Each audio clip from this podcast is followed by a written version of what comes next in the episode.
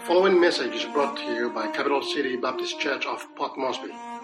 We exist to bring glory to God by knowing Christ and making Him known.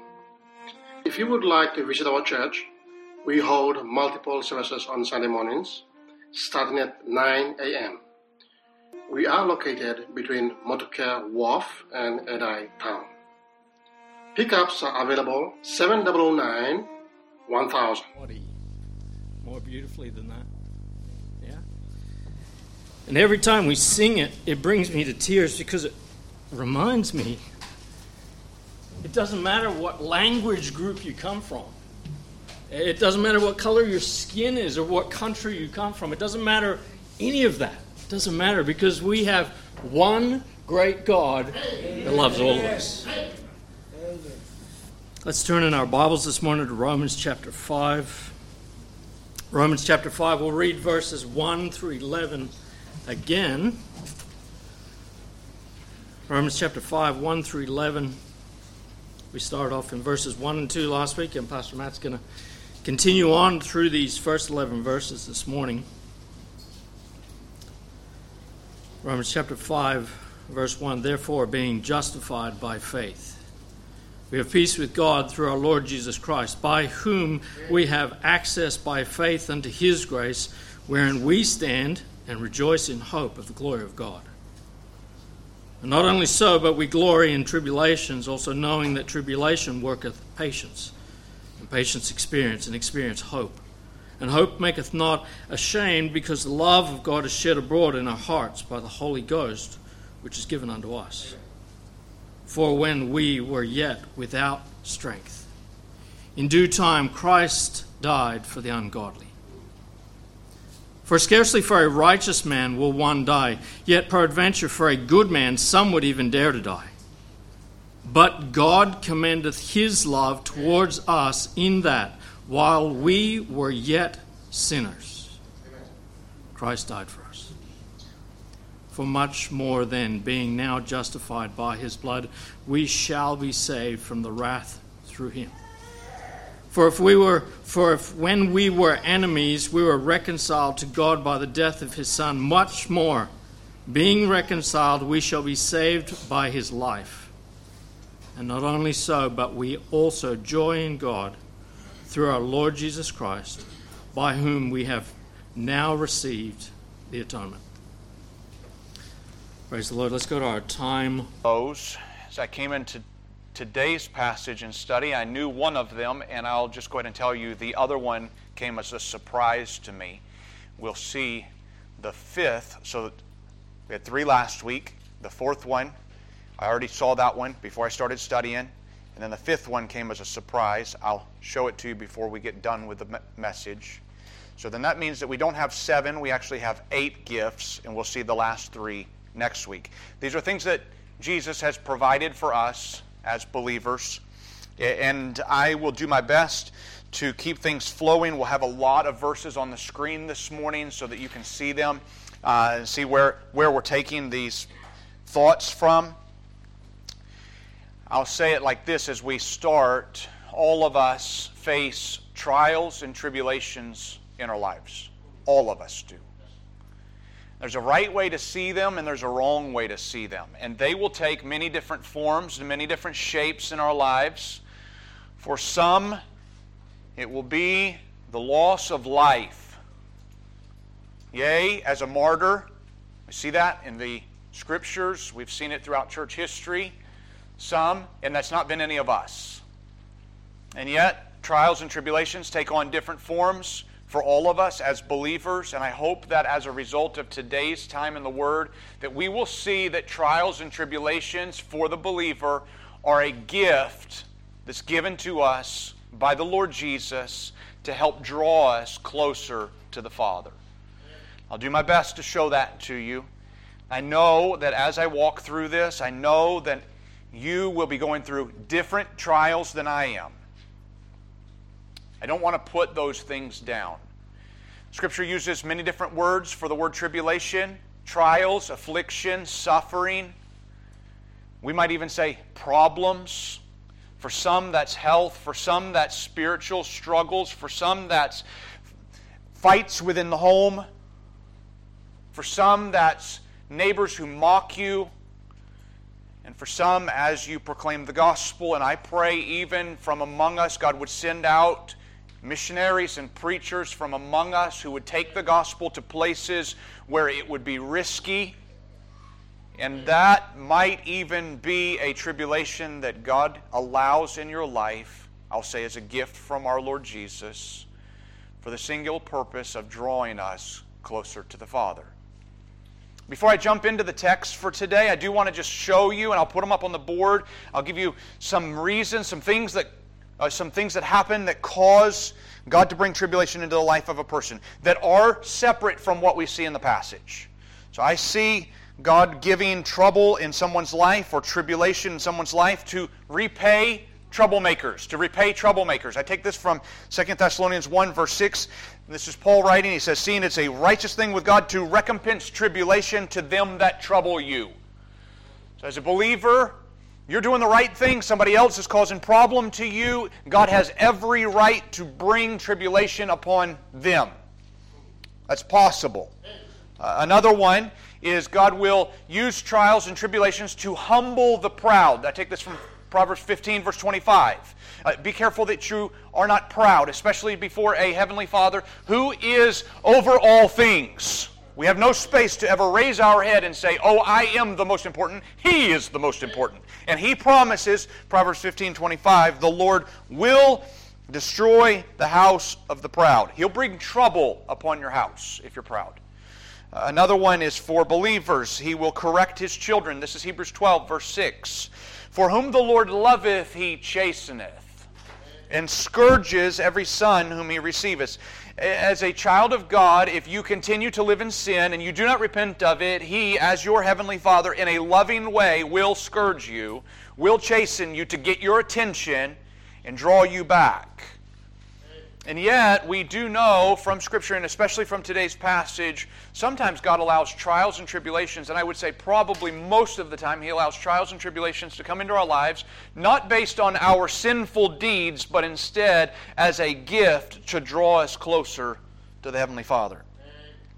Let me show you verse number 3. This is Romans 5, verse number 3. The opening words of verse number 3. He says, Not only so, but we glory in tribulations also. We glory in tribulations also.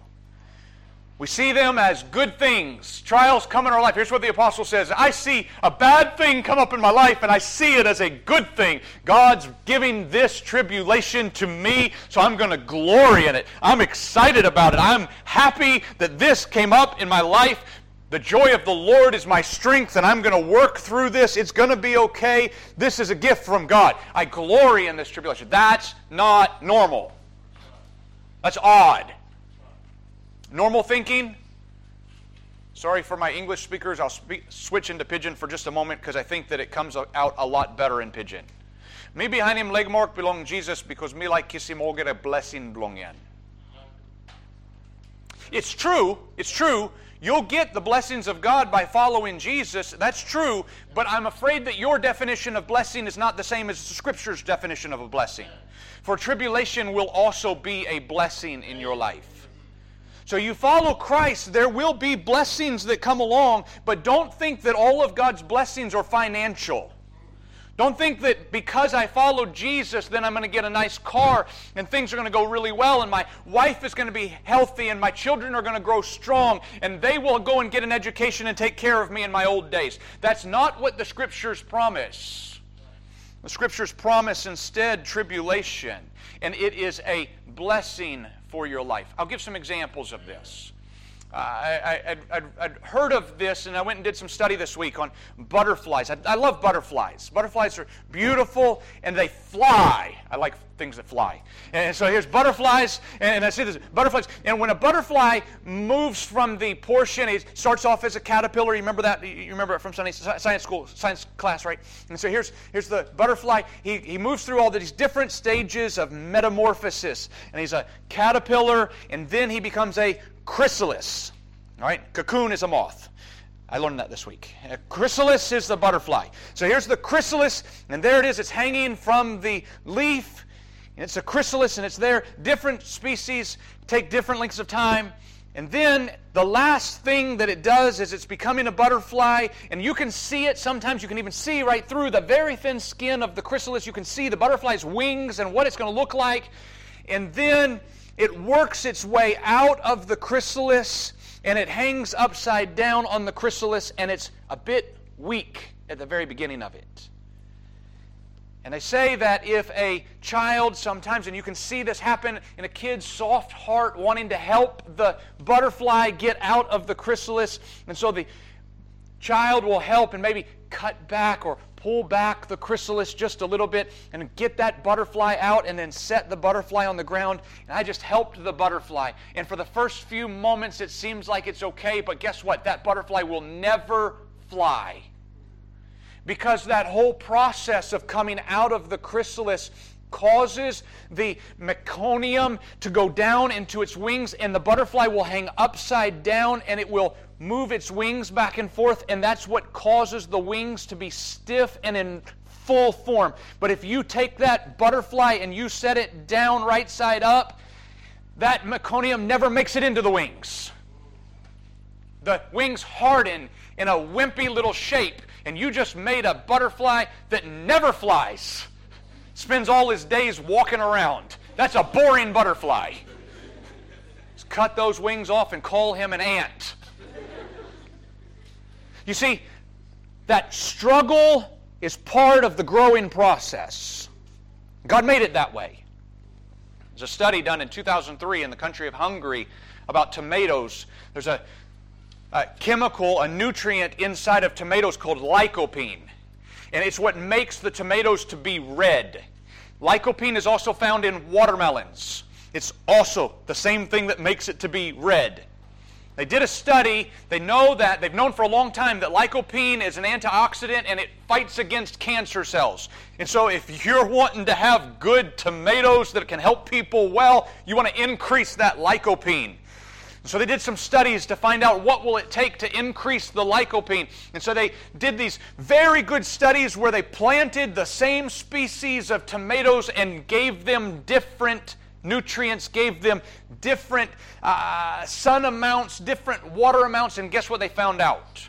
That if you give a normal amount of water to a tomato plant, its lycopene will be normal. But if you cut the amount of water in half, starve the plant. The lycopene that is in the tomatoes goes out the roof. It makes the tomato to be bright red. It causes the nutrients in it to get so much better. Here's, here's, here you go. When the plant suffered, the fruit is better. Do you follow me? I think there's a spiritual application here. When the plant suffered, the fruit was better. You see, God's using struggles and trials and tribulations in our life to help us to be better. There's a part of the growing process. I'll say it like this it's part of your sanctification. You remember the big words we use. Justification is when you got saved, and sanctification is that process where you're becoming more and more like Christ throughout your days, and then comes the day when either you are raptured or you go to be with the Lord in death. Then you get glorified. And throughout this sanctification, the process of your life, God is allowing these tribulations to come into you, and it's part of your growing process. It's making you into more like the image of Christ. Far be it from me to push back against his process. Jesus used this example with the parable of the sower and the four soils. You remember the sower went forth to sow and he cast out the seed. This is Matthew 13, Luke, Luke chapter 8. He cast out the seed and some fell on the roadside, and the birds came and ate it. You remember that? Some fell among the thorns, and the thorns choked them out. And the one I find very interesting is where it says that the, some of the seed fell on the stony ground, and it grew. Can I pause there for just a moment and remind you that only God gives life to the dead? I believe, honestly, I believe that in Jesus' story, the ones that fell on the stones got saved. That's life. It goes to dying people, and it only comes from our Savior. And they took root and they began to grow. But you might remember what happened. The sun cooked them, and they shriveled up and died. You know what they did? They looked at a trial in the wrong way. They saw it as this trial is too much for me to bear. My faith is not in Jesus, my faith is in what I think should be happening. And it didn't go the way I wanted it to go, and they shriveled up. Here's what Jesus said about that as he interpreted the parable. This is Matthew 13, verse 21. Jesus said, Yet hath he not root in himself, but dureth for a while. In other words, he lived for just a little while. For when tribulation or persecution ariseth because of the word, by and by he is offended. Quit. Shriveled up. Done. Because of the trial. His roots weren't in the right place. That's the wrong way to think. I'm not getting bigger bank accounts. I'm not getting financial blessings or this healthy family or laughter with friends. Therefore, something is wrong and I'm going down the wrong path. Oh, be careful, friend. God's bringing the tribulations into your life to make that a part of your sanctification process. And then Jesus in Luke 8, Luke records the same story, brings out a different aspect as Jesus interprets the one that brought forth fruit. Here's what he said. This is Luke 8, verse 15. But that on the good ground are they which in an honest and good heart, having heard the word, keep it and bring forth fruit. Here's the important word with patience. Day after day, the sun rises, the sun sets, the rain falls, and it doesn't fall. And the sun cooks its head, and with patience, it bears fruit. You see, there's a right way to see suffering, and there's a wrong way to see suffering. And Jesus lets us know that with patience, and we're going to see patience, by the way, in Romans 5, with patience, tribulations change. It's a part of our sanctification process. Last week I told you that we'd be walking through these different things that Jesus provides for us. So let me just review the three that we saw last week, and we'll add on the fourth one from today's text. Here are the three from last week. We saw we have peace with God through the Lord Jesus Christ. It's a gift. We have peace with God. Before we were his enemies, and now we have peace with God. The second thing we had was access into God's grace, wherein we stand. We no longer are shaky ground. We're not striving. We're not slipping. We are standing in God's grace, and that's because of Jesus. He's brought us access into God's grace. I can't have it any other way. It's Jesus that makes that happen. And then the third one we saw was hope of the glory of God. And we saw that in Romans 5, the latter part of verse 2. We rejoice in the hope of the glory of God. Oh, His awesome glory. I have hope of it. And I rejoice in that hope. I boast in that hope. And then today, I want you to see that we have hope in tribulation. This is a gift from Jesus. We have hope in tribulation. In other words, this tribulation will not go on forever. There's hope. I can see to the other side of it. I know that He's doing something in this. I have hope in this tribulation. So let me read verses 3 to 5. Hopefully, you'll get to see it. Verse 3 And not only so, but we glory in tribulations also, knowing that tribulation worketh patience, and patience experience, and experience hope. And hope maketh not ashamed, because the love of God is shed abroad in our hearts by the Holy Ghost, which is given unto us. So I'll walk through these phrases. He's given us hope in tribulation. I'll walk through these phrases. And not only so, in other words, he's laying a, there, there's a foundation that was found back in verse number one. Uh, that therefore being justified by faith. That's that great big foundation. Because of that foundation, we're adding on all of these pieces, these gifts that have been given to us. Faith has been our foundation. Peace with God is up here. Access to God's grace. And now we have, not only so, we also have this fact that we can glory in tribulation. That's the next phrase. So, not only so, next phrase, we glory in tribulations also.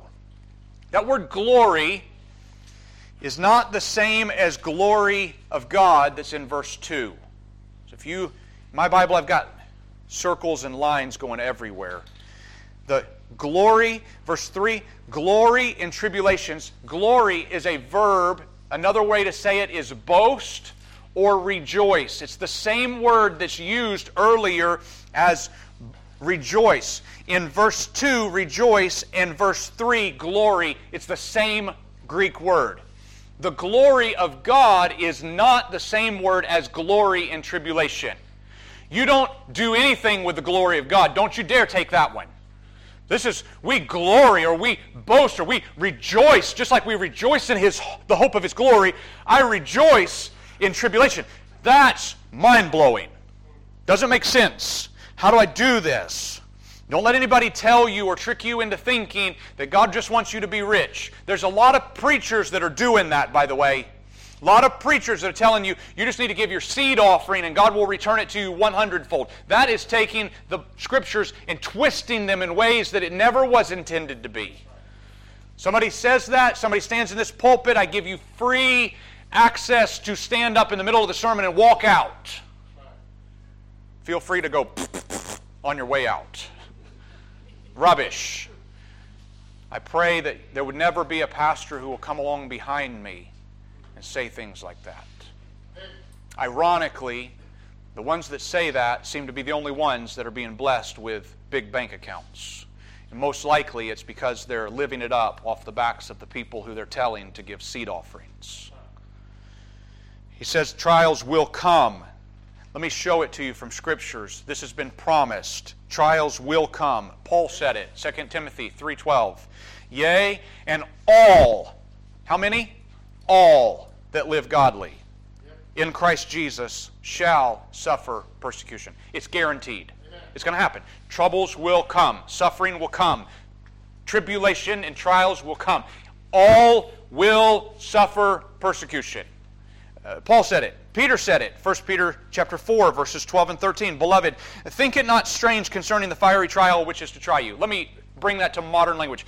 Don't think it's strange when the bad things happen. That's normal. That's what Peter tells us. It's normal. As though some strange thing happened to you, but rejoice in as much as you are, and I want you to help me, you are partakers of Christ's suffering. You see this? It's guaranteed. Trials will come, but when those trials come, you know what's happening? You get to partake in the suffering with Jesus. It's as if and I know that this isn't happening, but it's as if there's Jesus on the cross and man is spitting on him and he's carrying the sin of the world and you're going through an affliction. Oh, how much lighter our affliction is than his. And it's almost as if he says, Come, I'm inviting you into this moment. Partake of the suffering with me. Oh, this is a gift from the Lord Jesus that when His glory is revealed, oh, we don't have any right to partake in that glory, but when His glory is revealed, you may be glad also with exceeding joy. We get to partake with Him. So Paul said it, Peter said it. Guess what? Jesus said it. Here's John chapter 16, verse 33. These things, Jesus speaking, these things have I spoken unto you, that in me you might have peace. In the world you shall have tribulation. But be of good cheer, I have overcome the world. Oh, he is letting us know it's going to come. Just hang in there. It'll be okay. Please don't let anybody tell you that it won't happen. Paul has plenty of examples of this throughout his life. We talked through, walked through the uh, passages of First Thessalonians, and we talked about the Thessalonian church. You remember Paul goes into Thessalonica, and in three weeks they have a miraculous start of a church there. But by the end of three weeks, they run Paul out, and the church ends up carrying all kinds of persecution. So much so that some of them die, and the people are wondering, What's going on? Paul says, I have to tell you this. Comfort one another with these words that we'll see our lost loved ones again. Oh, friend, know that there were troubles even in Paul's life. He had it in Thessalonica, he had it in Philippi, goes into Philippi and does his best to try to be nice there. There's this young girl, slave girl, filled with a demon following him around. Do you remember that? He turns around and casts the demon out. In modern language, he just put an end to human trafficking and he spends the night in jail with his back beaten for it. There will be persecution. And here, let me bring this home because I think this might be where more of us find ourselves in today. Because let's just be honest, none of us are getting our heads cut off for Christianity right now. But this is a part of affliction and trial, is sickness. And Paul talks about that in 2 Timothy 4, and I don't have this verse on the screen, but here's what he said. He writes to Timothy, and he says, Trophimus have I left at Miletum sick. He's making journeys and he stops and one of the young preachers he lets him off the ship and he says brother i know that you can't keep going on with me. This is the same very same paul that raised a dead boy that fell out of the window. How come he can't heal this guy's sickness? So this is an affliction for paul and it's an affliction for the young man who he has to let off to the side. Trophimus have i left it? Miletum sick there will be afflictions in your life so perhaps if yours is illness, just like it was for Trophimus, know that God has a purpose in it. He's brought it along for your sanctification. And yet, Paul says we glory in tribulations. I said, Paul, you think differently, pal. We glory in tribulations. That word tribulations is the same word that's used for pressure. And you can get this image of being squeezed. John MacArthur uses the illustration of an olive being squeezed, and what comes out of it is olive oil. Or a grape being squeezed, and what comes from it is wine. You see, what starts off as a painful experience and a bad thing, God uses for much better. We glory in tribulation. You see, the tribulation, the pressure serves a purpose. And just like Jesus gave in that parable of the sower, please don't end up in the wrong area as a shriveled up, dead plant because you got bitter. Instead, allow God to use that pressure to bring forth great, beautiful things in your life. He says, We rejoice, we glory in tribulation. Remember that we're only supposed to glory in the Lord.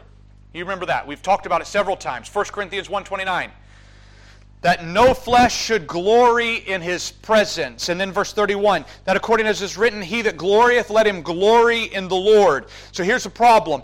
On one hand, it says, don't glory unless you're going to glory in the Lord. And then the other one, I glory in tribulation. Well, here you go. How do you reconcile those two? I hope your mind has already put them together. Here's how you reconcile them. It's the tribulation came from the Lord. That's how I can glory in it. I can boast and rejoice that God has allowed this suffering to come into my life.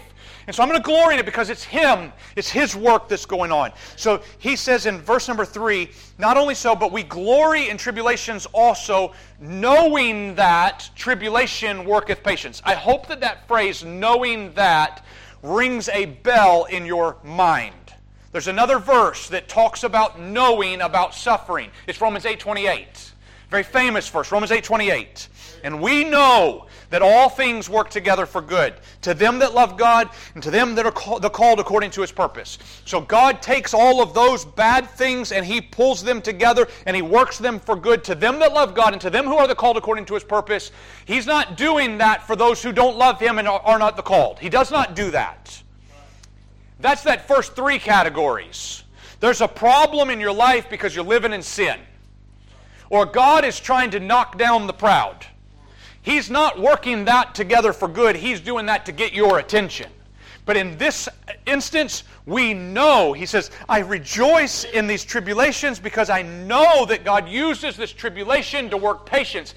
He says it again, only three chapters later in chapter 8. He says, I know that God works these things together for my good. I might say that this is next level Christianity. Next level. Don't stay in baby Christianity. Brothers and sisters, please don't. It's the reason we spend time in the Word. Don't hang out in baby Christianity. Maybe hide him leg mark with Jesus or same na mi baki blessing blong Don't stay in baby level. Come to next level. Think like the apostle thinks. Think like the scriptures want us to think. The pressure is on. The pressure is on. How many of us find us like find ourselves like this? It's 1 o'clock in the morning, and PNG Power just went blackout for the umpteenth time this week. The neighbor has a boom box that's battery powered, and he decides to turn it on. Wake up the 17 dogs in the wild pack that live on the street, and that causes my baby to wake up and start crying. Now my back hurts, and my toothache is still there and I'm laying there in the bed, and the sweat's rolling down my leg. And I didn't realize it, but now I do. I can smell my own armpit. I'm laying there in the bed, and it's dark, And I start thinking about all the bills that need to be paid. Oh, and it starts raining. And I had one little consolation in the middle of the night, and that was that I sit here and scroll through Facebook on my phone in the darkness. But now, because it's raining, all those stupid flying ants are all in front of my phone and disturbing my eyes. And then you realize, oh, yeah, Adorano too. Thanks. Y'all went off. Nothing is going right. The pressure is on. Knowing that tribulation worketh patience. Can I give a little spin to this? Oh, what a blessing. It's dark outside now and it's raining. I can go out and take a wash in the dark while nobody's looking.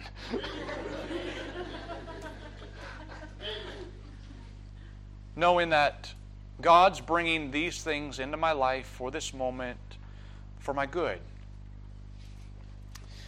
1 Peter chapter 4 and verse 19, Peter writes this, Wherefore let them that suffer according to the will of God commit the keeping of their souls to him in well doing, as unto a faithful Creator. So there you are, in the middle of the pressure is on, and trials are happening, left, right, and center. Brothers and sisters, commit your soul to the keeping of a faithful Creator. Don't go dried, shriveled up little grape over in the corner hating God. No, no, no. I'm going to commit my soul to the one who keeps all things well. And I'm going to let him work through this. And this pressure is going to bring forth some awesome wine and some wonderfully clean oil. And I'm going to let him do his work. So there's a there's a progression, a godly progression that happens through this, and it's outlined here in verses 3 to 5. I'll show it to you. So then, tribulation, worketh patience, patience experience, experience hope, hope makes not ashamed. So let me just walk through them. Patience means cheerful endurance. So tribulations, I know that. That's what he says in verse 3. I know that tribulations work patience. Patience. It's a cheerful endurance. It's not a, I'm just working my way through this. That's not cheerful. It's patience, true patience, is I'm going to allow God to do this. I don't know what's going to happen, but I'm just going to cheerfully let Him do His work. And I'm going to remember that it's just temporary. This problem is just temporary. And, brothers and sisters, let me pause here. That's not my notes. I know that if the affliction, if the sickness is even terminal, it's still temporary. Temporary. Here's what Paul says in 2 Corinthians 4, verse 17 For our light affliction, which is but for a moment, works for us a far more exceeding and eternal weight of glory. While we look not at the things that are seen, but at the things which are not seen. For the things which are seen are temporal, but the things that are not seen are eternal. So, this suffering, this affliction, tribulation is only temporary, and there will be a finish to it. We got justification on the day I got saved. I got sanctification through the rest of this life. And even if this suffering lasts until my dying day, I got glorification coming. And there will be eternity. I don't know if you ever thought about how long eternity is. Eternity is so long, it's going to make this life seem like a fleeting moment. I can look forward knowing that this is just temporary. And when I can see that my affliction is just temporary, I can have patience. He said it in Romans 8 and verse 18 I reckon that the sufferings of this present time are not to be worthy to be compared to the glory that will be revealed in us. There's coming a day when it will all change. And if that day is next week or next year, or at the moment of the rapture, it will change. This suffering is just temporary. And so I can be patient. Tribulation works patience. And God is doing something that I may not be seeing in the midst of this. It's providential that I'm having this suffering. It's providential. In other words, God's doing this and He's working things for His purposes. Remember Paul's sufferings?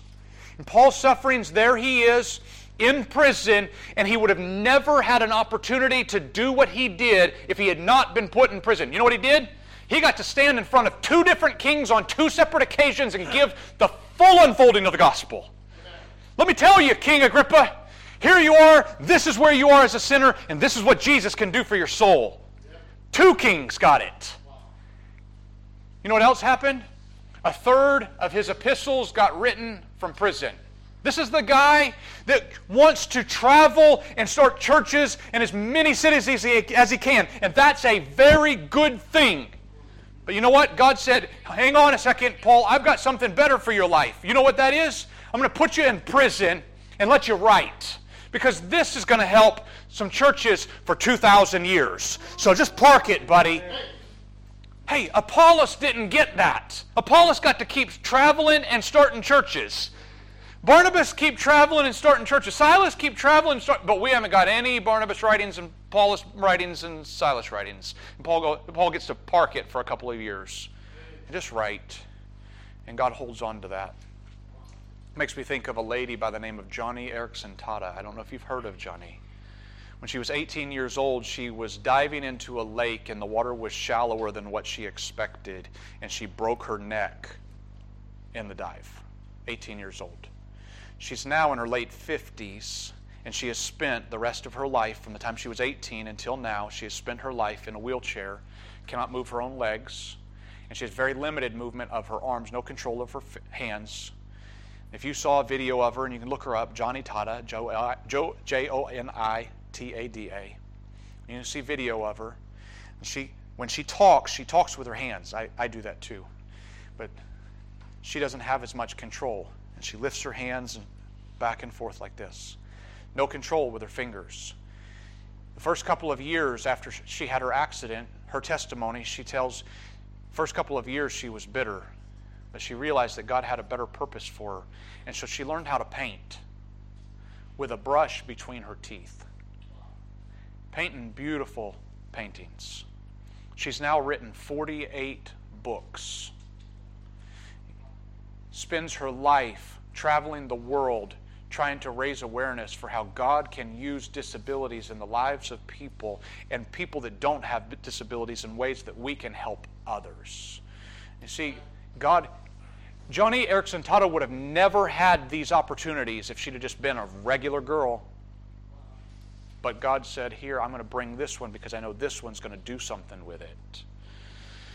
And I think of our own issues here on campus, how our own issues for the last eight years, right underneath is a court case that looks like at any moment we could lose our property. And there it sits underneath. And I got to say, for eight years, goodness gracious, would it please go away? By the way, we're going into court again next month, national court next month. And if you would pray about that. Every time I think about it, I think of the very fact that here is God allowing a thorn in our flesh so that we can never think, oh, look how great we are, as this ministry has grown in ways that we would never imagine. And I've had the opportunity, because of this court case, I've had the opportunity to talk to people at levels where I would have never expected we would ever be able to talk to them, be able to share the gospel with and, and pray with. The, even our current prime ministers, be able to pray with them after they listen to and talk through the situation on our land. I got to say, God allows suffering, and there have been sleepless nights, and there have been tears shed over it as we look at it and we say, What is plan B? There is no plan B. It's got to be Him who does it. And so, in the midst of that light affliction, light affliction, in the midst of that light affliction, what can we do? Only lean on the Savior because God's allowed that to come into our life. Jesus has given it as a gift to cause us to lean upon Him. Oh, brothers and sisters, know that God is doing a work. He has a purpose in our lives. Please don't think that tribulations cause you to be impatient. No, tribulations show you that you are not patient. I'll say it again. Tribulations do not cause you to be impatient, they show you that you are impatient. I'll use a tea bag for an example. Number one tea came from the Wahgi Valley. They cut it, dried it, put it in this piece of paper, and it's been hanging out inside this piece of paper. To be honest, I smell it. Not really much to smell there. But the moment you put it in hot water, you get to find out what it's made of. You follow me? And the moment that God allows you to be put into the hot water, you know what He's doing? He's showing you what you're made of. It's His gift. It's a part of your sanctification. So when the struggle comes along, don't think this struggle is what's making me angry or it's making me impatient. No, this struggle, this trial is showing you that you have impatience in your life. It's showing you that you think that your kingdom is the most important one. It's bringing out what's already there. It's a gift from God to help you to be more like Christ. So tribulation worketh patience, and patience works experience. Patience works experience. Experience is that proof that God is doing his work. It's experience, it's proof and the idea behind the word proof is like a precious metal. And you can just imagine this. You take a precious metal and you put it into the fire and it causes the impurities to come out. That's the idea here with experience. It's a proof and it causes the impurities to come out. So here God's bringing trials into my life, and those trials are causing the bad parts of me to be revealed so that I can get rid of them. And then when I get rid of them, things get much purer between me and my Savior. Tribulation works patience, and patience works experience, and experience brings hope. Hope is the opposite of fear. Here's what, what's normal struggle happens, and I don't know where we're going to go. I don't know what's going to happen. And so, normal, I'm afraid. Fear. You know what the opposite of fear is? Is hope. Is I know He's going to make this work for good. I know it. So I've got hope. So tribulations brings patience, patience, experience, experience, hope. I'll give a, a, different example using experience. So you can just imagine how many of you loved balloons when you were a kid? Balloons. I, I liked balloons. I liked balloons. You know why? They fly. All right? I love balloons. I love balloons. And so here's a balloon. That wasn't in my notes, guys. That one was just extemporaneous. So there's, there's balloons. So you got a balloon, right? And, and, you take a balloon and you give a balloon to a little baby, all right? And the baby likes it. Ah, ah, ah, ah. You can see him, right? The baby likes the balloon, loves the balloon. But the moment the balloon pops, the baby freaks out, screams at the top of their head. All right, then you take that baby, that baby grows a little bit, say, let's maybe two years old now, has enough teeth in its mouth to bite the balloon, right? And you can just get this, ah, ah, ah, ah, ah! It pops and they scream. Then there's this maybe six month period in their life where they're terrified of balloons because all they know is that a balloon will pop and they don't want to have anything to do with it. But then they grow up like you and I, you see a balloon and still, ah, we, we like our balloons, but we don't fear the pop anymore. You realize that? You don't fear the pop because it's got no power, right? And as I look at troubles and tribulations that come into my life, I realize that God brought that trouble and tribulation into my life. And I can trust Him. And I have hope now. I don't have to fear the trials and tribulations. I've got hope. I know that what's going to happen, good, bad, or indifferent, is going to work out for the good. So, bring the trial along. It's okay. I'll trust Him who has brought it into my life as a gift for my life and for my sanctification. I come through them, and I hope that you would be able to say these words I'm experienced in trials and tribulations, I'm patient. I'm settled in the fact that my Heavenly Father is much mightier than all of those trials. And instead of letting the trial upset me, I'm going to exhibit the growth in my life that comes with spiritual growth of knowing that He will work all things for good. And I'm going to patiently wait for Him with hope based on the fact that He's in control. So hope makes not ashamed. We see that in verse number 5. So we have I glory in tribulations because tribulations work patience, patience experience, experience hope, and now hope makes not ashamed. Now, before I was a believer, before I put faith in Christ, before I was justified by faith, back then when I was under the wrath of God, when a problem came, I had nothing to do but hide do my best to try to work my way out of it, but I would fear and hide. But now, because my Heavenly Father has justified me and brought me into the family, and I'm right with God, and I'm at peace with God, I've got access to the grace wherein we stand, now I have no reason to fear. Instead, I can hope. And what's He going to do with this? And I'm not ashamed. I'll just step right up out there with my Heavenly Father because I'm not ashamed. The trial can come, He's in control. It will make me better, not bitter. Let's look at the last phrase in verse number 5, and then we'll wrap up our time together. Verse number 5, the end of the verse. Hope makes not ashamed, because the love of God is shed abroad in our hearts by the Holy Ghost, which is given unto us. How is it that I can glory in tribulations? Well, it's because I know that the love of God is shed abroad in my heart by the Holy Ghost, which is given unto me. And so I'll just quickly walk through those three phrases the love of God. This is a demonstration of the love of God in my life. His love is oh so much purer and better than our love. Our love is just a surface love. I say it regularly I love you, brothers and sisters, but as human as I am, my love will never be perfect. Our love is so surface, I might say, like the foam on the sea. And yet, His love completely permeates to every corner like the water in the ocean. Around the reefs and under the rocks and all about the fish, splashing up onto the shore and overflowing its boundaries, His love is perfect. His love is, the words, shed abroad in our hearts just completely permeates us. The love of God is shed abroad in our hearts. And by the way, I'll just give you a glimpse to next week. You can see it in verses 6 to 8. When we were still without strength, Christ died for us. And verse 8, God showed his love, commended his love toward us, in that while we were yet sinners, he died for us. I said, I, my love is just fleeting you do me wrong, there's a really good chance I'm going to turn away from you. But we were enemies against God, and He sent His Son to die for us. Oh, His love is full. And then we see this phrase it's shed abroad in our hearts by the Holy Ghost. Now, this is amazing, and I could stop and make a whole sermon out of this. I'm not going to. You're welcome. So, the Holy Ghost is given unto us.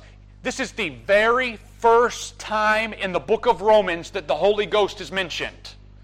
We've made it all the way through. Just let this sink in. If you're a believer, you should see this. Let this sink in. We made it through the whole presentation of the gospel without ever, without ever talking about the Holy Ghost. That's pretty mind boggling.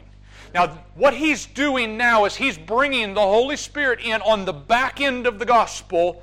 We have the Father loved us and sent the Son. And the Son obediently went to the cross and took our sins, turned away the wrath of the Father, and God said, just put your trust in Jesus. And now on the back end of it, we get, we put our trust in Jesus, we get the Holy Spirit. He comes and indwells us.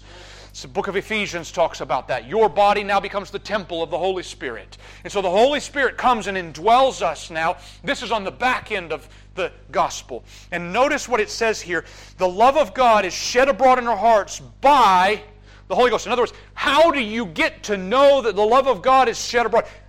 By the Holy Ghost being in you. So this is a gift. I told you that there was one gift that I completely overlooked. I can't believe I overlooked it because the word given is right there. The love of God is shed abroad in our hearts by the Holy Ghost, which is given unto us. We're given a comforter for trials. Jesus gave us this statement. This is Jesus. This is John chapter 14. He's sitting with his disciples, the Last Supper, the Passover right before he goes to the cross. This is the night before. Jesus is there with his disciples. Thomas just asked, Jesus, where you going? How are we going to know to follow you? How will we know the way? Jesus, I'm the way, the truth, and the life. And in that very same passage, John 14, verse 16, he says, I'm going to pray the Father. I'm going to ask the God the Father to do this, and he will give you another comforter that he may abide with you forever. And then two verses later, he says, I will not leave you comfortless. I will come to you. The Holy Spirit is the very essence of Jesus Christ himself.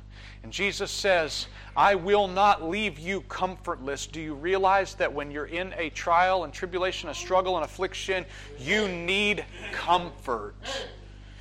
And so he says, Hey, here's a gift. I'm going to give you the Holy Spirit. So, what has Jesus provided for believers? So far, we've seen He's given us peace with God. He's given us access into the grace wherein we stand. And He's given us hope of the glory of God. And today we saw He gives us hope in tribulation. And fifthly, He gives us a comforter for our trials. He would not leave us comfortless. He sent us the Holy Spirit to be with us and comfort us through our trials. Our Lord Jesus Christ has provided for every one of our needs. Father, I thank you for not leaving us comfortless. Thank you for sending Jesus to die on the cross for our sins. And thank you for allowing us to be justified simply by faith. Oh, that is a gift that we do not deserve. And then on the back end of it, you bring tribulations to purify us, make us be conformed more to the image of your Son. And then, in the midst of those struggles, you give us the Holy Spirit. You've promised us your Holy Spirit to comfort us in those trials. I pray we would see you as a good Father not bitter, but better. Thank you for your grace in our lives. In Jesus' name, amen. Before we dismiss, it's the first Sunday of the month, and so we have missions offering this morning. I invite our ushers to come.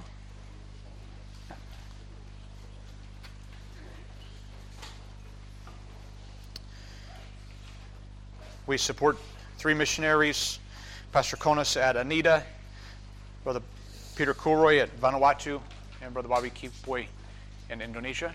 And so, as we give, everything that's given in the missions offering will be sent to help in those missions projects. Father, thank you for your goodness on us and the opportunity for us to give so that the gospel will advance in places where we might never see.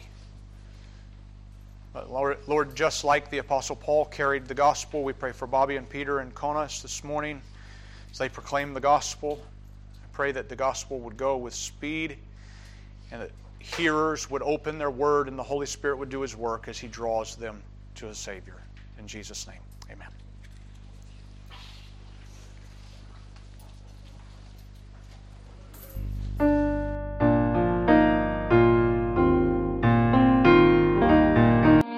Thank you for listening to this message by Pastor Matt Allen of Capital City Baptist Church of Port Moresby. We would love to have you join us for service if you are in the area. If you need help with transportation, please give us a call on 7009 1000. Again, it's 7009 1000.